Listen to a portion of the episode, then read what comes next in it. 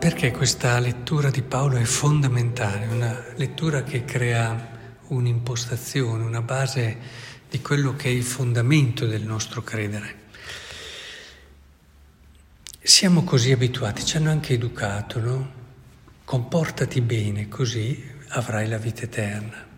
Ce l'hanno detto, avrai tanti meriti. Questo ha creato una cultura, una mentalità. Ma il cuore dell'esperienza cristiana non è questo. Noi non ci salviamo per le nostre opere, quante volte ce l'ha ridetto San Paolo. La salvezza è un regalo che ci fa Dio, come ha detto qui. Lui è lo strumento di espiazione, per mezzo della fede nel suo sangue a manifestazione della sua giustizia per la remissione dei peccati. È importantissimo capire questo, cioè il paradiso è un regalo. E allora viene da chiedersi, ne parlavo anche ieri un po', cioè allora non dobbiamo più comportarci bene? Cioè non c'è più bisogno di fare questo, di fare quell'altro? Certo, ma il modo in cui lo fai che cambia. Cioè uno non prega perché così è stato bravo e ha detto le preghiere, ma prega perché possa conoscere sempre di più quell'amore che lo salva, che è l'amore di Dio. Uno non si comporta bene per mettere poi tante buone opere nel cestino e quando arriva davanti a Dio gliele fa vedere, ma fa delle buone opere per capire meglio quanto Dio lo ami e che questo amore lo salva.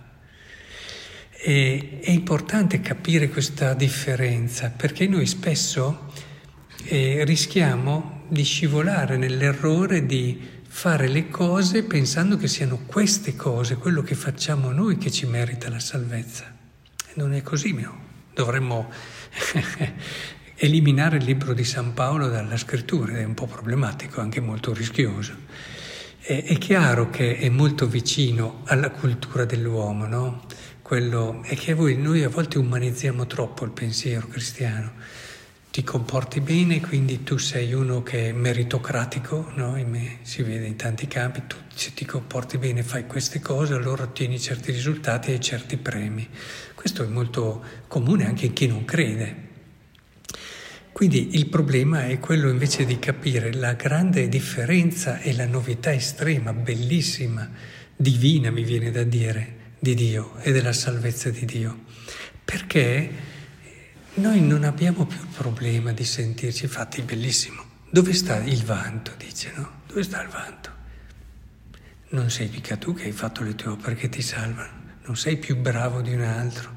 Dove sta il vanto? E lui dice, è stato escluso. Se entri in questa prospettiva lo elimini. Da quale legge?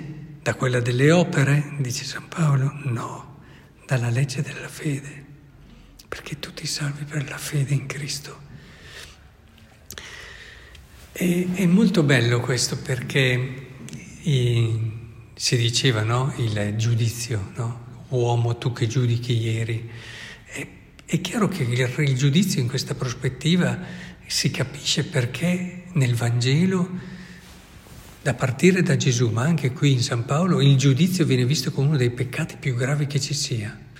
Cioè, lo ripeto spesso, se uno leggesse la scrittura senza pregiudizi e senza cose, arriverebbe a dire, ma qui si tratta peggio chi giudica rispetto a chi fa un adulterio, perché effettivamente nella scrittura, e non perché io veda che l'adulterio è un peccato piccolo, ma perché il giudizio è peggio.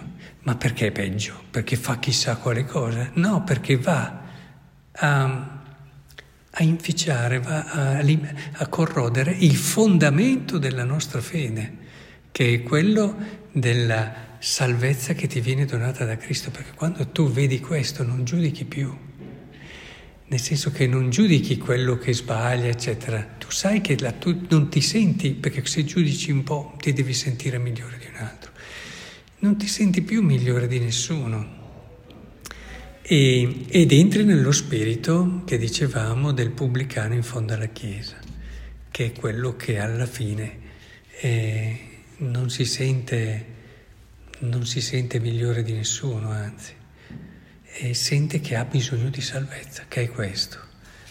Io dico, più che insiste sul fatto che è un peccatore, il cristiano deve insistere sul fatto che ha bisogno di salvezza. Tutti ne abbiamo, ed è chiaro che il peccato, in questo lui dice qui, tutti hanno peccato e sono privi della gloria di Dio, no? Santa Teresina potrebbe dire, ma a me non risulta di aver commesso peccati gravi in tutta la mia vita. E sì, però è la prospettiva che cambia. Qui non si dice tanto che devi aver fatto dei peccati, ma devi capire che hai bisogno della salvezza di Dio. E in questo Santa Teresina alzerebbe la mano, ah beh, io questo l'ho capito benissimo.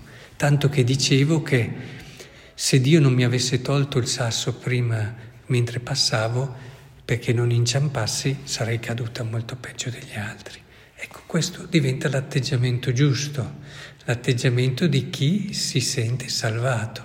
E allora guarda tutti, non dall'alto ma dal basso, che se alto e basso sono sempre relativi, e ha sempre uno sguardo di misericordia e di comprensione per tutti.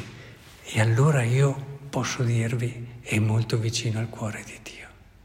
Quando voi davanti a una persona avete come un moto che vi aiuta, che vi fa come soffrire per quello che questa persona può aver sbagliato, quasi che la sentiste come vostra e cercate tutto quello che potete perché possa salvarsi, ecco allora il vostro cuore è molto vicino a quello di Dio. E qui San Paolo vuole aiutarci, è come se questo brano ci portasse davanti al cuore di Dio e ci aiutasse ad avvicinarci a questo.